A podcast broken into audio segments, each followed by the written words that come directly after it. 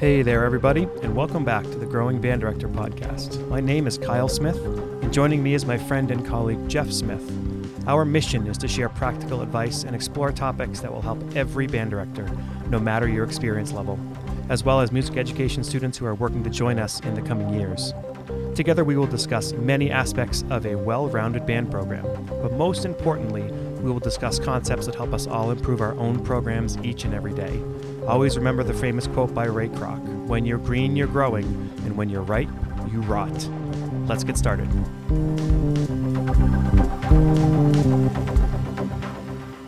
Welcome back, everybody, to the Growing Band Director podcast. I'm here with my friend Trent Austin. This is episode 79. Uh, Trent of uh, Austin Custom Brass. And uh, dude, it's really nice to see you. We've been talking Red Sox. Tell us more about the Red Sox. Where are we at these days? I can't do that. Everybody would turn off the podcast yeah. instantly. They they they'd be in a state of uh, of terror and and almost depression. I think maybe I don't know. So it's great to be here. Thanks yeah. for having me. So you're in Kansas City, but you're a you're a Maine guy and a Boston guy. But Kansas, oh, I'll always Kansas be City's a Mainer. Home. Yeah. Always Amena. be a Mainer. Amena. Yes, uh, you grow up, absolutely. I grew up there in central Maine there, and my, you know, my family's from the coast. So, no, um, you know, I very much miss the ocean, and I miss seafood, and I miss my Boston sports teams and all my musical uh, colleagues. But I've been living here in Kansas City for uh, five years now, which is kind of scary. And you got the barbecue, though. So. We have the barbecue. Yeah. we have the cough. No, we have. um I'm not a Chiefs fan, but I guess we have a pretty good football team. But like, you know. Yeah, we'll we move on. We'll we'll move on from those. Yeah, that's right. You can yeah. delete that in the podcast. Boom, that is now deleted. So, uh, yeah. So I want to hear the story about how you got to Kansas City. Let's not go back to the beginning. Let's start with you were in Boston. Uh, where was your shop in Boston again? My shop in Boston was in Reading, so like a little bit north of the city, just because I couldn't afford the rent of Boston itself. Yep. Um, and uh, yeah, we were we started the shop. Well, I'll back. Let me back go backwards, I guess, a little bit. Um, I had bought and sold horns for my students. I taught college at USM, mm-hmm. uh, University of Southern Maine, I think for about nine years, and then I would always try to find horns for my students because often they would be, you know, it would be really hard uh, challenge for them to find affordable instruments. And then I would fix them up in my basement at my house, clean them up, you know, align the valves, and then, uh, you know, make a few bucks and get the student a really good horn. My earphones are not staying in my ear, uh, so this is the earphones. you were, you were not given a perfectly shaped ear. Oh man, I've got I got so many issues today. So this is the this is the part, part problem with the podcast. So so I was always doing that. I was uh, buying horns, flipping them, uh, and in the process, I learned a lot about instruments. Uh, and my students got really good instruments for a fair price. Yep. Um, I became a performing artist for this company Adams, which is based in the Netherlands. Hopefully, a lot of you band directors have Adams percussion, and hopefully, more of you will get Adams brass because it's fantastic. Um, and I worked a Midwest band uh, clinic for them. Mm-hmm.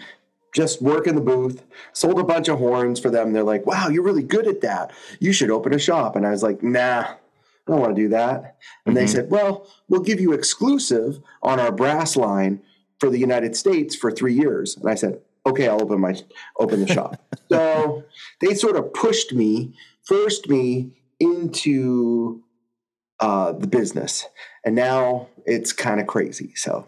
So tell us about the business for people who are like normal band directors and they only deal with, you know, music and arts and whatever other sort of retailer. Like, right. what, do you, what do you guys do?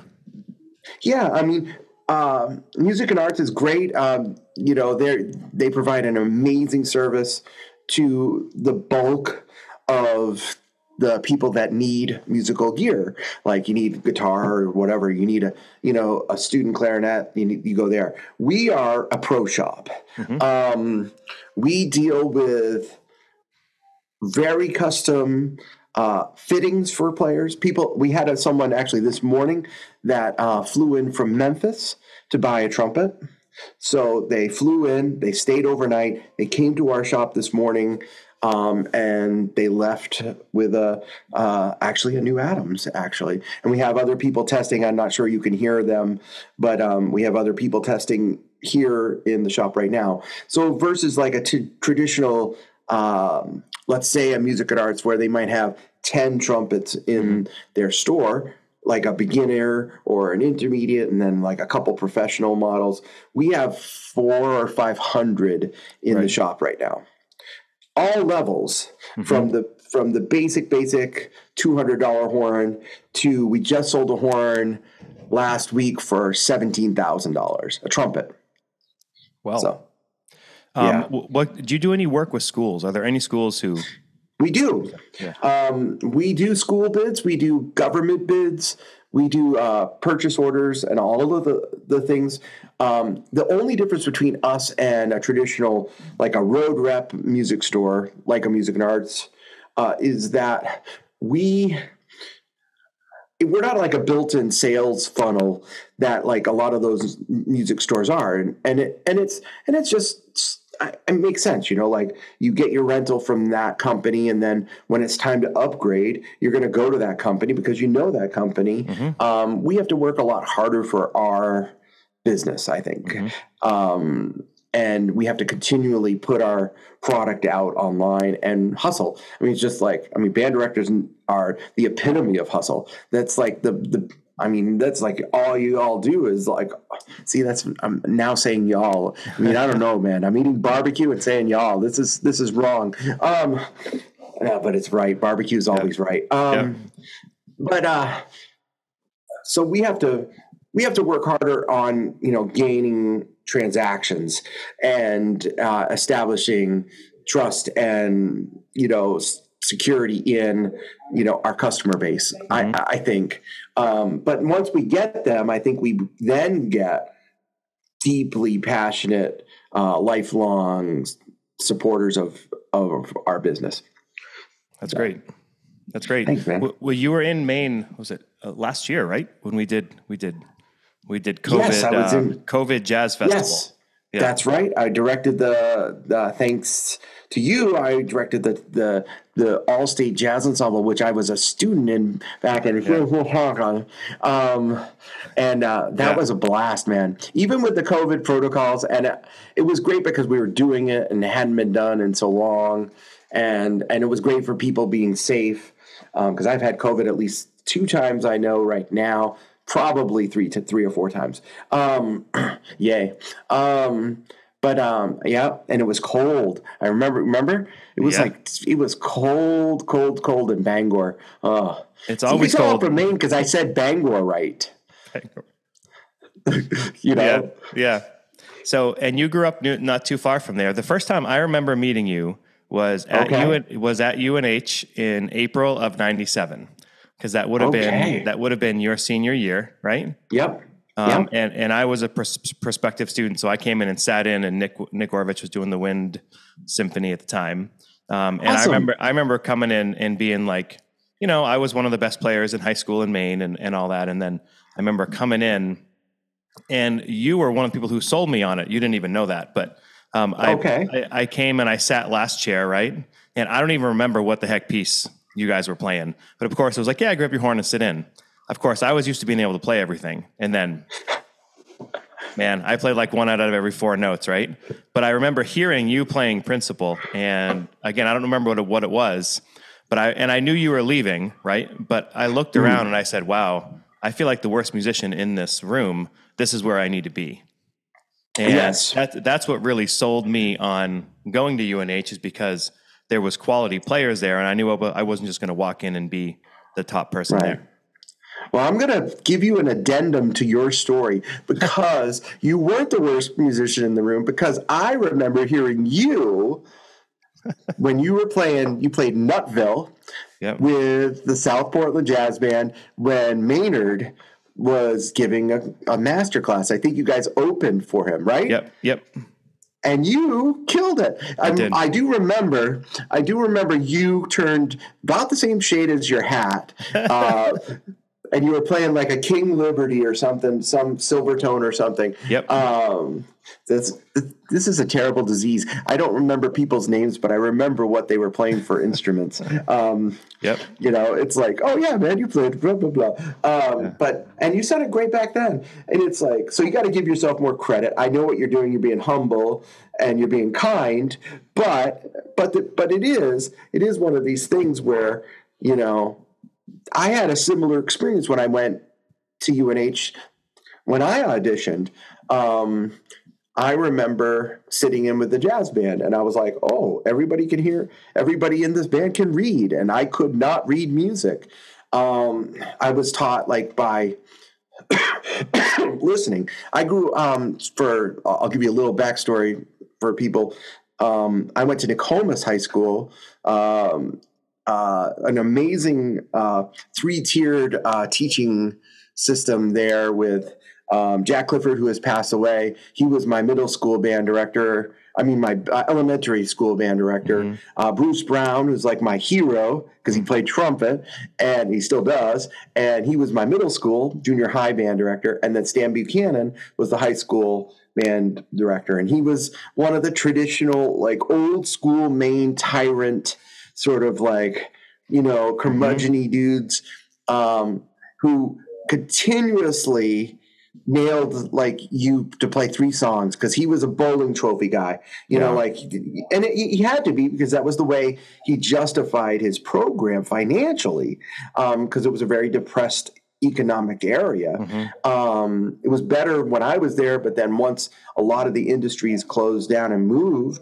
um, there was not much income. So, um, uh, but anyways, you know that was not really a, like a here we're going to sight read today. You know, we Mhm. didn't really sight read at all. You know, you got your music, you played your music, you worked on your music. Um, so when I got to UNH and I had to sight read, it was like freaky. I mean, Mhm. that was so bad. Um, but uh, you know, thankful for the instructors at UNH who were kind enough to like deal with me uh, and and cultivate that with me, force me to do it. So nowadays, I'm I'm a pretty decent sight reader now, but you know, like back in the day, I couldn't read anything. So Yeah. So, and when you got to UNH, obviously one of the best things about UNH is the the Clark Terry Jazz Festival. So, absolutely. so let's let's talk about Clark a little bit. The the connection. You know, what, is what is the legacy? You know, Clark passed in February of fifteen, I believe. Um, Yes. What what is the legacy that Clark has left us?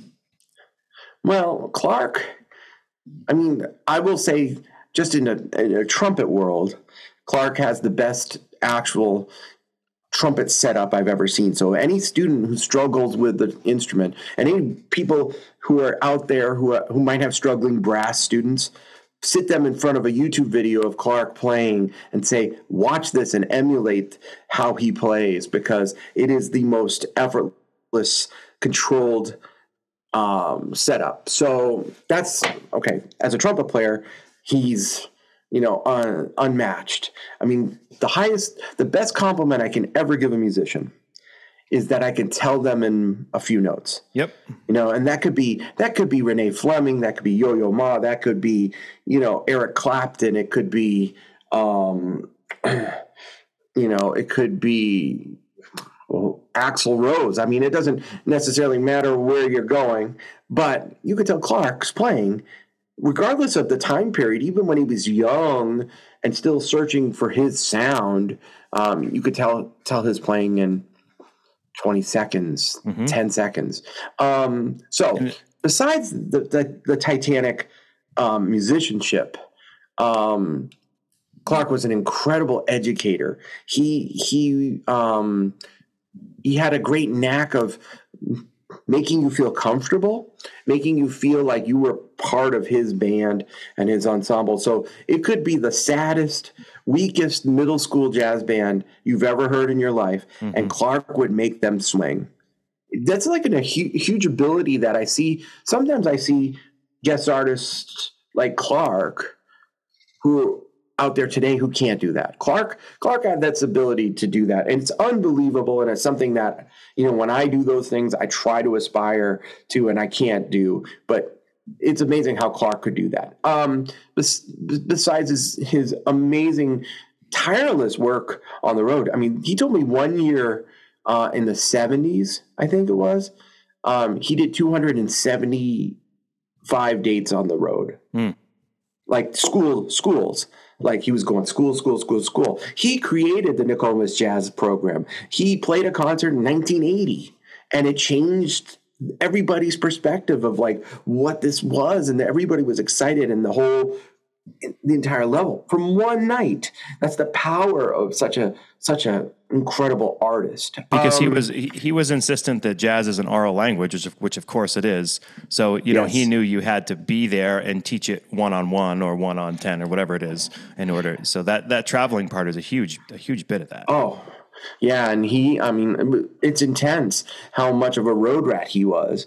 Um, so when I went to UNH, part of the reason I did get uh, accept my offer at UNH was the fact that I, at the time when I was there in '93, he was still doing two weeks a semester, Mhm. two weeks, and so part of the cool thing at UNH that I got to do was sort of be like his valet, Mhm. where you know you would you would take him back and forth to the hotel every night. You would have dinner with him, and then what happened after that is like he he didn't want to be in his hotel room alone. He didn't want to hang out alone. He, he's like, come and hang with me. So I would bring my horn and I'd sit in his room, and sometimes he's on the phone, he's talking and he's doing stuff. Sometimes he's like, you know, writing uh, cards. You know, he used to send me postcards when I was young, like um, you know, like even um, in high school, he sent me some postcards. I met him um, in '92 before I went to UNH.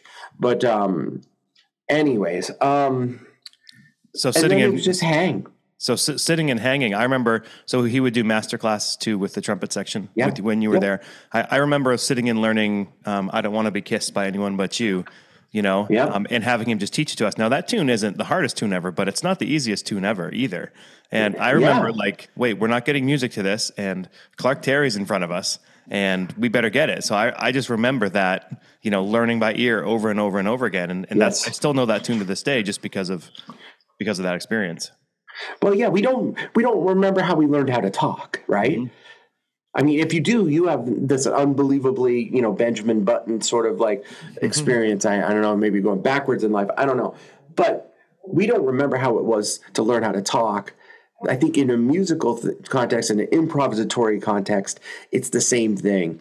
You know, um, there's a you could buy every great book on jazz improvisation. I mean, there's the there's tons of incredible texts. You know, one of my favorite texts out there for, especially for music educators, um, is Hal Crook's book, Ready, Aim, Improvise. It's a great book.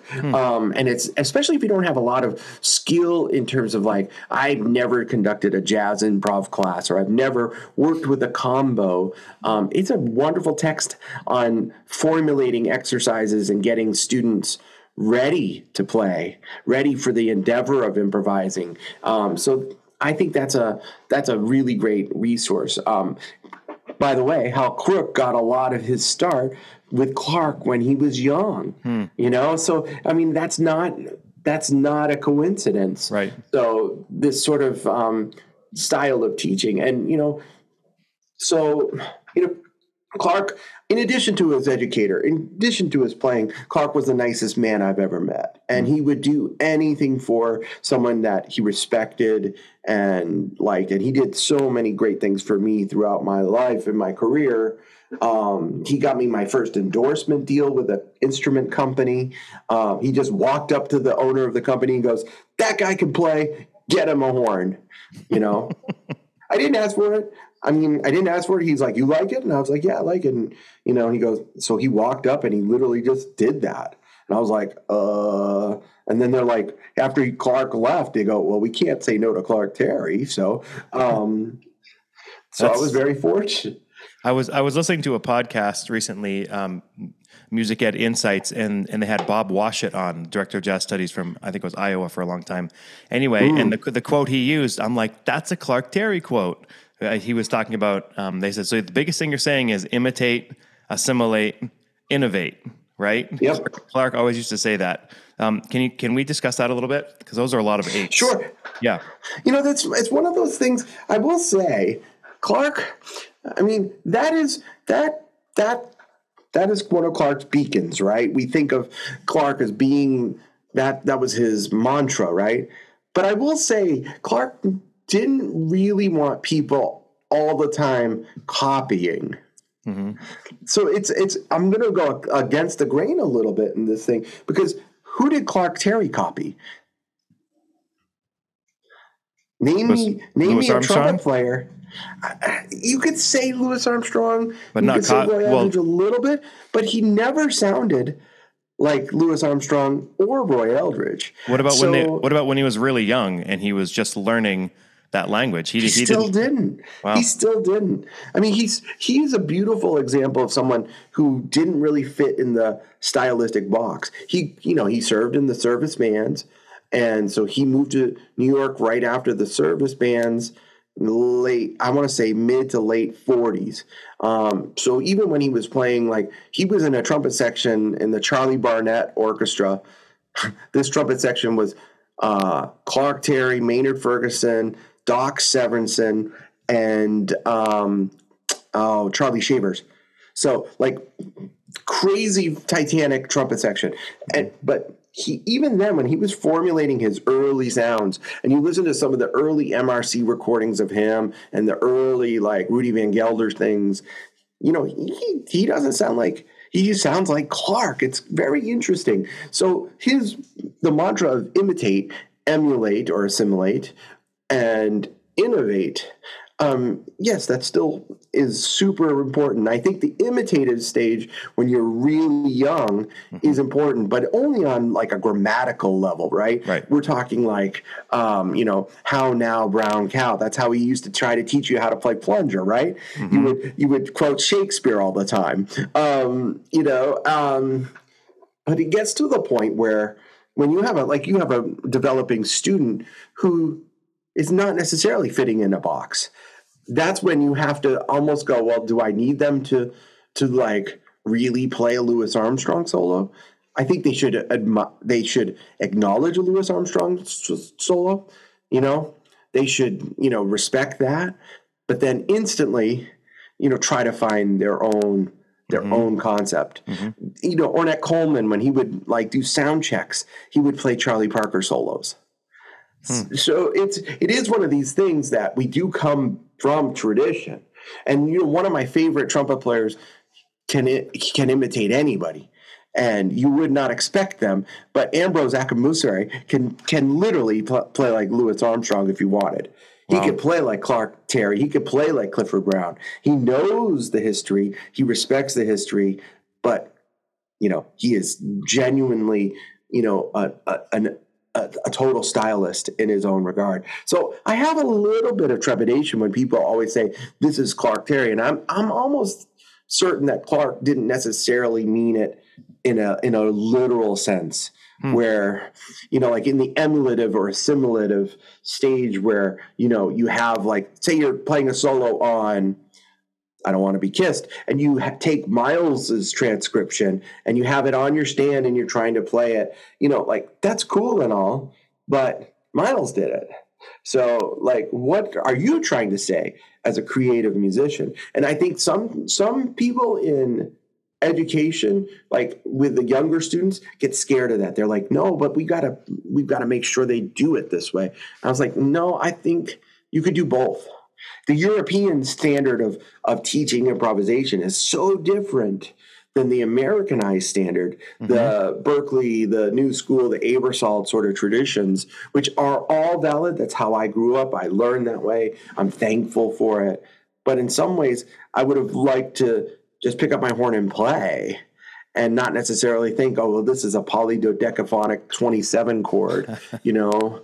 Um, you know, so, I was like, so, so are you saying that the, I, forgive me, that the European way is more of a by ear melodic way? I would say that the European, it's a mix because now they've changed too. So now they've changed a little bit in, in, in terms of, you know, they're now getting more book savvy and things like this. Mm-hmm. But I would say like in in you know you're talking 60s and 70s it was different it was very different i think um, I don't know which which way is right. I think a combination is right, just like anything else. One thing that's uh, that was cool about being with Clark is like being with somebody who was with everybody. You know, Absolutely. like like the the Miles Davis stories that he had, you know, Oh, like just with somebody who, who was with all these people, you know, and you know, I, I like Miles as much as everybody else, and but he, and he was someone who was always changing his sound and changing his approach, whereas Clark, in my view, like he always sounded like Clark from 1940 to, to 2010. Yeah, and, and and and if you want to dig real deep, you could say the exact same thing about Miles. It's just everything around him changed. Mm-hmm. You know, like Miles was still sounding like Miles when he was struggling playing with Bird in 1948. Um, and he still sounds like Miles when he's playing, you know, tutu with electronic instruments and and playing over a click tracks. So, um, so the, the the the original kernel stays the same, and everything around it changes. You know, you could say that with a lot of great artists. You could say that with a guy like Herbie Hancock. You know, a guy like or someone like Stevie Wonder, or or even someone like Paul McCartney. Like where you know it's still Paul McCartney, mm-hmm. but you know it's not Paul McCartney Wings, and it's not and it's not you know you know Revolver album. You know, it's like it, it's, it's very different. What what's great about what was great about Clark is you know in addition to being amazing as a as a musician as a jazz musician, um, the educator and we've talked a lot about that already. Um, but I have a story from Alan King. You know Alan King here in Maine, right? Yes. One of, one of the Yes. finest one of the finest trumpet teachers, um, brass teachers, I should say. And he has a story. So I'm I'm uh, plagiarizing the story, but um, there was a jazz all state that he was at and he was watching, and the person conducting couldn't get the drummer to play three four in swing.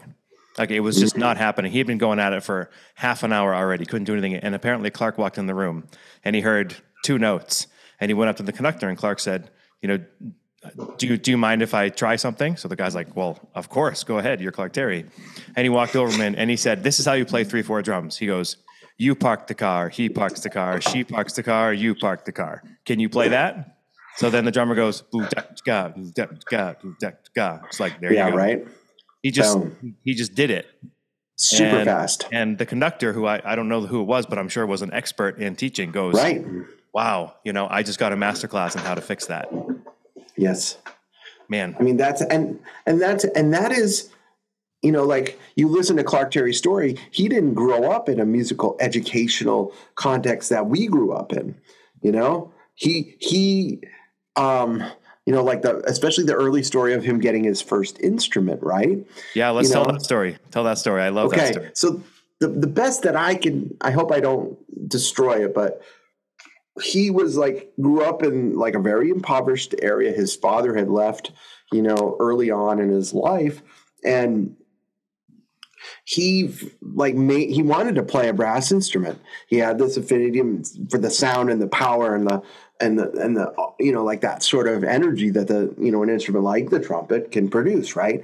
But he couldn't afford a trumpet so he went to a junkyard and started putting all these like mm-hmm. you know pots parts together like pipes and like hoses and he start he created something and So it there was a, a it was- funnel on the end. There was a funnel as yeah. well, right? Yeah. And he said it was such a horrendous sound. He would go home and he'd buzz into it. And maybe this is why he has such a great setup because he played such a terrible instrument to start. Sort of like, you know, the weighted bat syndrome in, Yeah. in baseball. I don't know. Um, it was so bad and so horrendous that everybody in his neighborhood pitched in to buy him a, a a trumpet because they couldn't stand the sound of that instrument. So It's amazing. I, I think that's just like an awesome story. So, uh, you know, I mean, that's that persistence and that sort of drive.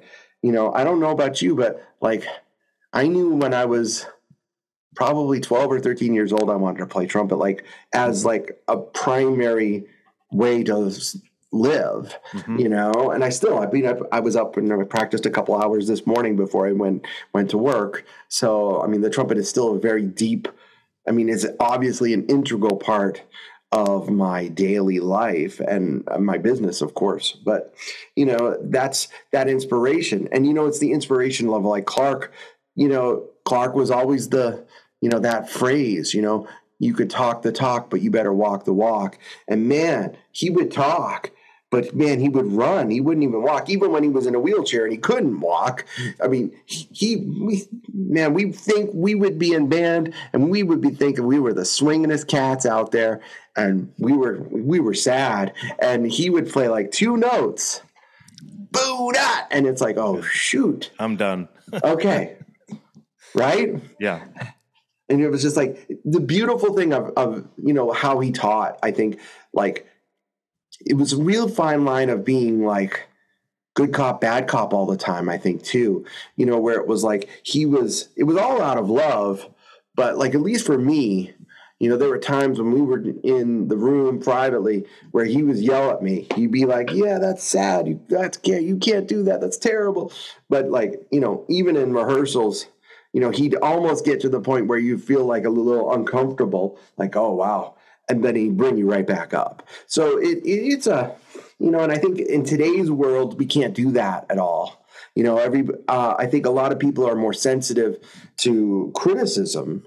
You know, we're like we're we're we're not open to like you know having someone dress us down a little bit, mm-hmm. and which is sad because it's like I mean I don't need to have the old school way of people throwing batons at you or or or the like you know like yep. storming off or things like that. No whiplash hmm. thing. Thank goodness I have never seen that movie. But um you know uh but there is there is that line you know on how to read students. And Clark Clark could read people really well. He could read like the real sensitive people in the band mm-hmm. and but always make them feel better which I think is really cool. Now it could it's not necessarily the you know the drummer or the lead trumpet player or the you know first tenor player, you know the stars of the band. He mm-hmm. was like you know sometimes it's the third trombonist that he would like grab and raise up mm-hmm. and and it was like it's super hip, you know, team, you know, super hip a couple stories from Clark Terry's uh, near the end of his life, at least personal stories. I remember when he had cancer, right, and he he missed some time when I was in school, so he came back to this concert, and you know, huge applause, and he had lost hair, and you know, but he and he's in a wheelchair, and they wheel him out, and the first thing he says, he takes the microphone and he says, "Man, I gotta tell you, the golden years, they suck." Yep. Yeah, that was his like that was his intro line for the last maybe 10 or 15 years of his life. Yep. You know. The, the, the amazing Okay, I'll tell you a story. We went on his 94th birthday. A lot of, you know, people that played in his band in the 70s or played in his small group later on or like people like myself who were, you know, he was a mentor to us. We all flew down to his house in Pine Bluff and we had a big band for him, you know. And he was, you know, I mean, he passed away two months later, I think. And so he was very, very, very frail, very ill. He had no, you know, like it was, it was very hard. I'll say mm-hmm. that to see him that way. Um, you know, and he was sleeping most of the day. So most of it was just for us, mm-hmm. right? We were all there, you know, you know, reconnecting, having fun, playing the music and doing, and you know, he would come out they would wheel him out into his living room and he would, you know, listen. The the the educator of was still in him because I remember we were playing one song and he like waves his arms and we're all like, "What?" And he goes, "You all are playing that right. It's and he started singing, and we're all like, "Here's a guy who's, you know, he's he's on heaven's door, right? Yeah. Um, can barely barely breathe who just like literally you know yeah. perked up like incredibly but it was that thing about you know like this is this is my passion you know and i don't know if he ever thought like you know when he was 30 years old for instance you know i'm sure he never thought he was going to be an educator mm-hmm. like that um, you know, he was recording, he was doing six jingles a day. He was playing with Ellington's band. I mean, like, you know, like you're not thinking, you know, like one day I'm gonna, you know, get all these doctorates from all these universities and influence, gosh, I don't even tens of thousands of people, you know. Yeah. Um, that's power. I mean, that's the beautiful thing about his legacy is that you know all of his children, and you're one of Clark's children too. Mm-hmm you know, we have this ability to connect a little bit differently than if we didn't have that opportunity working with him. So that's the gift that he gave us, which is just so so so precious. And I, um, I was I was told that he was the first one on the Ellington band and the Basie band. Is that true?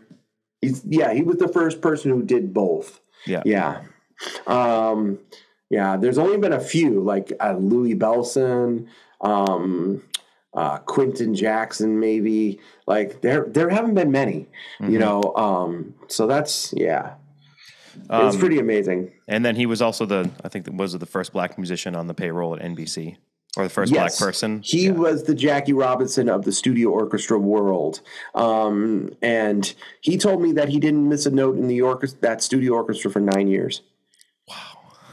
Nine years. And so I actually had the opportunity to study with someone who lived out in Massachusetts, who lived in um, Swampscott.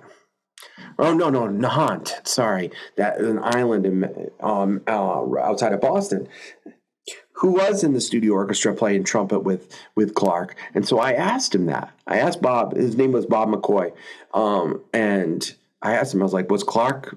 Was he serious about that?" And and Bob goes, "Clark didn't miss a single note ever. I did not hear it." And he goes, "He was the most perfect musician in that group." And you know, he said because he was black, he had people said, "Oh, you're not going to be able to, to read." Mm. You know, you're going to keep screwing up. We're going to have to take all these takes. You know, that the classic, you know, deep racist impression of what a musician is, you know, yeah. like, and he did just the opposite, you know, and he, but he had to, he said, I had to be perfect. I had to be perfect because otherwise it was going to give them a scapegoat to, to fire me. Mm-hmm. So it's and, intense. And and you tell a story about going to his house when he was later on in his years, and you walk in and mm. he's back there playing Clark Study Number Two or or something like yeah. that. So yeah, this is and this is like I mean the reason why I I'm genuinely excited and and you know you know like just you know so energized to practice every day. Because uh, it was probably I want to say 98 99 so so he was you know so let's see. He was born in 1920 right? So what 79 80 years old right? And he had just had his first major laser laser eye surgery. And he calls me. He's like hey man you want to come hang out gwen's out of town and i could use someone to help and I was like, yeah, sh- you were asking me to go hang out with you? Sure. So I got in my car and I drove from Boston to Long Island. Um, and I go, I open up the door you know, and I'm a Clark freak. I have so many recordings of him. You know, I've studied his music. I transcribed his solos. You know, like he's a huge part of my life. And and I'm like listening and I hear this harmon mute and I'm like, oh, that doesn't really sound like any of those recordings. Oh, maybe this is a new import. I don't know. So I go into the kitchen and there's Clark in his bathrobe. He's got a toothpick hanging out of his side. He always did that. he played with a toothpick hanging out, which means his embouchure center is so strong and so so well formed. But I don't recommend anybody putting a toothpick in their mouth and playing trumpet. Okay, but I digress. Um, so he's playing. He's not supposed to be playing because he had just had laser surgery. Uh, but I said to him, I was like, Clark, man, what are you doing practicing? I mean, it's like you've played with everybody. and I start naming the names, you know, because it's out of reverence. You know, like you play with Ella, you play with Dizzy, you play with, you know, you know, all these people. It's like, why are you practicing? And he looks at me and he's dead serious. He goes, Because I'm still learning. And I'm like, crap. You know, here I am, the, you know, 25 year old cocky, you know, like hot shot trumpet player, right? And I'm like, this guy who's 80 years old is telling me this. I'm like, oh, and I got I got depressed. And he goes, let's practice together. And that's all we did the whole weekend. We ate barbecue and we practiced. So that's awesome. And we listen. He'd turn on videos of of him playing. He's like, "Have you ever seen this video? This is a good one." And you know, you know, pull out the video of his big band band when they were in Sweden, or take out a combo with him and and you know Dizzy. And I'm like, "Holy cow!" You know, like so. It was pretty cool, but yeah. There's a there's a, a full concert recording on YouTube of him and Oscar Peterson trio. Um, yes. In what country is that in? I forget. It's, I think it's either Norway or Sweden. Um, it was a 1965 or 1966. And so it, good. they they are not holding any bars. You know, they're they're throwing down. Clark sounds absolutely magnificent on that, and the whole group, of course. Yeah. Oh yeah, So let's uh, let's conclude with a little bit of jazz improvisation talk. Sure. Um, I remember taking a lesson from you a long time ago, and you started talking to me about chromatic approach tones. And Sure. you're you're it was the first time I had heard it, so I'm sure there are some band directors or people listening who have not heard about it.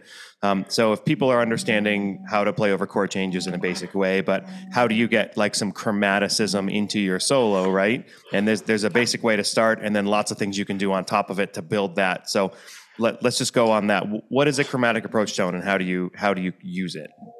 Yeah, so I think I think what happens is, especially the people that are in, like I said, that Aebersold sort of world where are the white notes the right notes or the black notes the right notes? You know, when you would see the scale chart and they'd be separated, you know, like so. Sometimes we feel like, you know, we're locked in by chord tones. A lot of times when I hear younger ensembles, uh, especially improvisers play, they're they're holding on to those chord tones with for dear like like dear life, like it's their life preserver, and they're they're they're not going to drown. Um, but one of the first things of, about freedom of, of an improviser is the ability to just sort of weave in and out of the right note and the wrong note. Because you know what did miles davis say? He didn't say there were no wrong notes. He said do not fear mistakes because there are none you know and that's a classic miles thing. He would screw up and he'd play the same note four times and then eventually people started playing the melody that way because they were like well that's the way miles played it. Um, there are many tunes you call on jam sessions that you have to say are we playing the right changes or are we playing the miles changes? Which is like that's power too by the way. Right, right, Um, right. so so so if you think about it, just a basic arpeggio, bo- right? Um, if you just did that, like soloing that way, it'd be kind of lame. It can be kind of boring. So a lot of people talk about like adding stuff. So it's basically like you have, you know, the chord tones are your sandwich bread, right? And the the approaches are all the unbelievably good condiments you can add to whatever sandwich you you are making. Um, the simplest way of doing this is just taking a single chromatic, chromatic note. So say you're on the five, right? Oh, so instead of doing that, you go oh da dum, oh da da da da, right? That in itself sounds like a little phrase, right? Bo boo da doo doo dee. That's kind of fun, you know. Like you could actually solo on that, and or if you did it from the other way, you know, like okay, cool, I can do it that way. Um, through doing these exercises because there's okay we'll get into some factorials here. So we have 12 keys right? Yeah. We have 12 basic chord types major minor diminished sus augmented blah blah blah. We have four chord tones.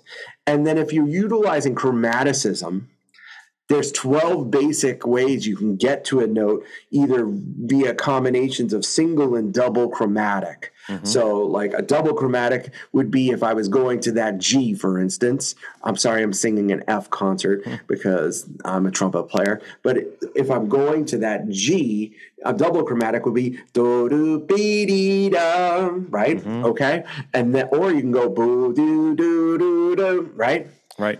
Uh, by the way, a minor pen- pentatonic scale is basically a minor arpeggio with chromatic notes Yep. in it. So, um, but you know, if we listen to Charlie Parker, we listen to Charlie Parker, who's like, and Charlie Parker, there is, you know, in, like I said earlier about the whole imitate, emulate, assimilate, innovate thing. I was like, there's one person that we should really, you know, emulate, and it is Charlie Parker, you know, because Charlie Parker is the bridge towards a modern improvised language. Um, so, but if you take Charlie Parker's solos on rhythm changes,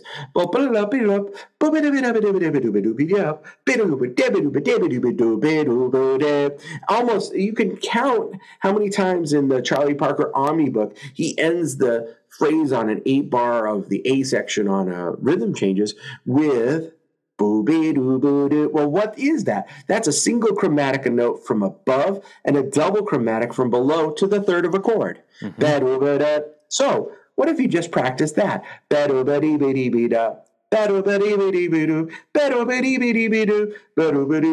know, like there's these little tiny kernels of information that you know, you could say, well, I transcribed it from Bird, but what did you transcribe?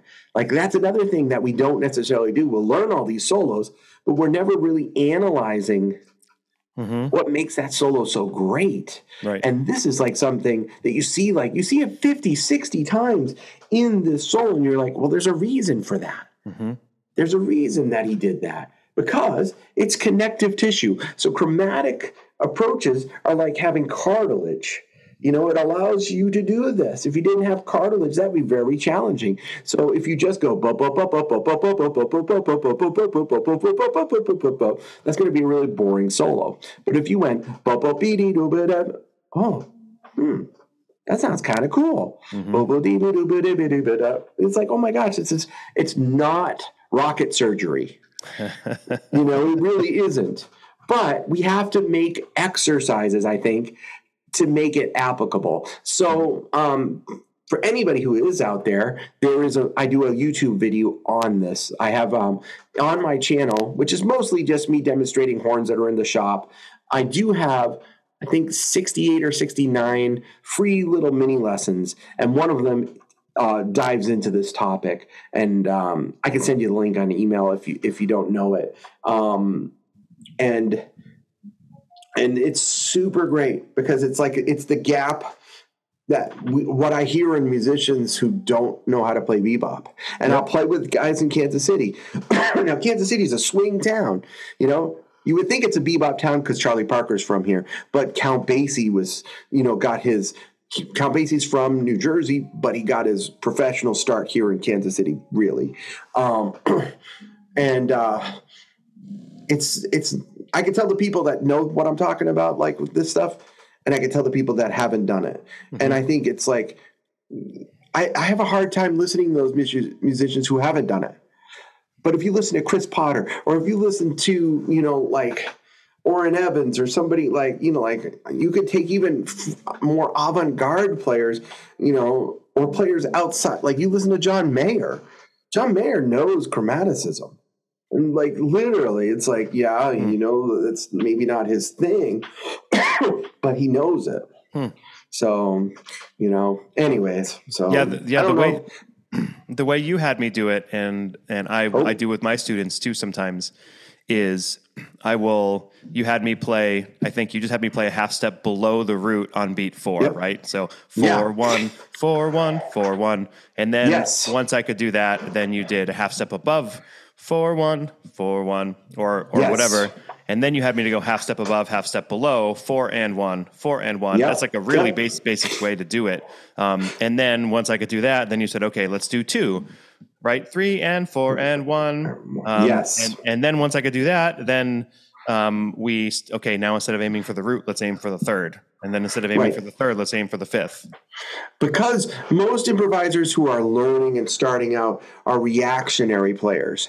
In other words, they see the chord, they hear the chord, and then they react to said sound or said concept, you know, mode, scale in their mind. Mm-hmm. Versus like Charlie Parker. Now, Charlie Parker, he was always an anticipatory player. In other words, when he was like in the height of his prowess in bebop era, and remember, his styling was relatively new he would screw up rhythm sections all the time because he'd be go and he'd be like he'd see the 251 or whatever and he'd be like you know he'd be inferring that sound mm-hmm. uh, six beats before it actually happened so all of a sudden the rhythm section would go oh no he's here you know like and they go oh it would you know it would destroy things but you know, I think it's a great thing. Yeah, what you're talking about, like 4 1 or end of 401, is super valuable. Having your students,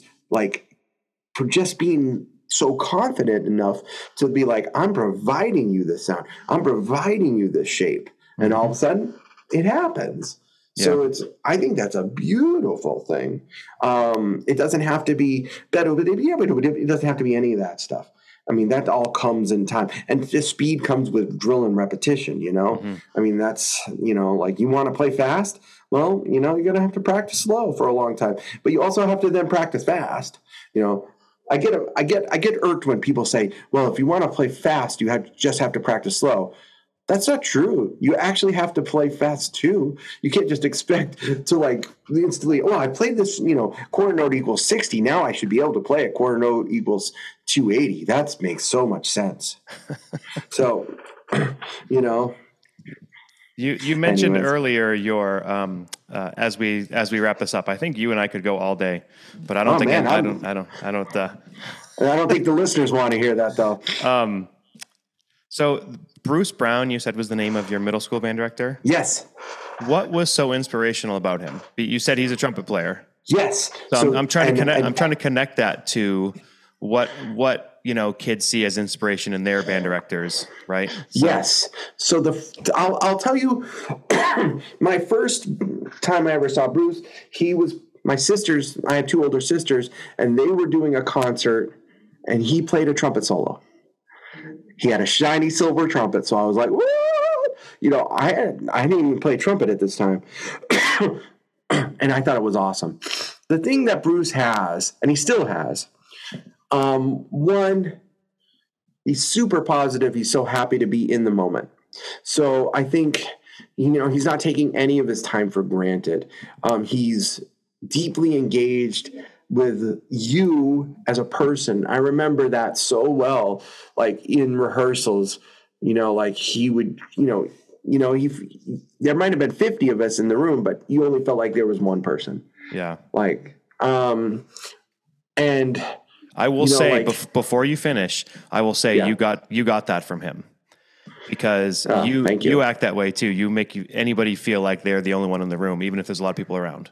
Oh wow, that's really yeah. It's because I'm scared of large crowds, and that's not. Uh, I'm not joking. So, um, yeah, I'm very intimidated in large social situations.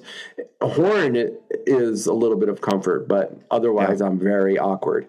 Um, anywho, um, and then then it's like he was also one of these people that I remember being so so like walk the walk, talk the talk, and that I, I, I say that all the time. But it was like, man, he would pick up his horn and play, and it was just like it was like the most glorious thing. And he, after he got done, and he could be playing guitar, or he could be playing you know drums, or he could be playing bass, or or playing the trumpet, and he had this zest and zeal, and but this beam of light, this positivity, you know, he's not showing off, he's inspiring. And it was like, you know, so we would do these like, you know, improv camps at his house.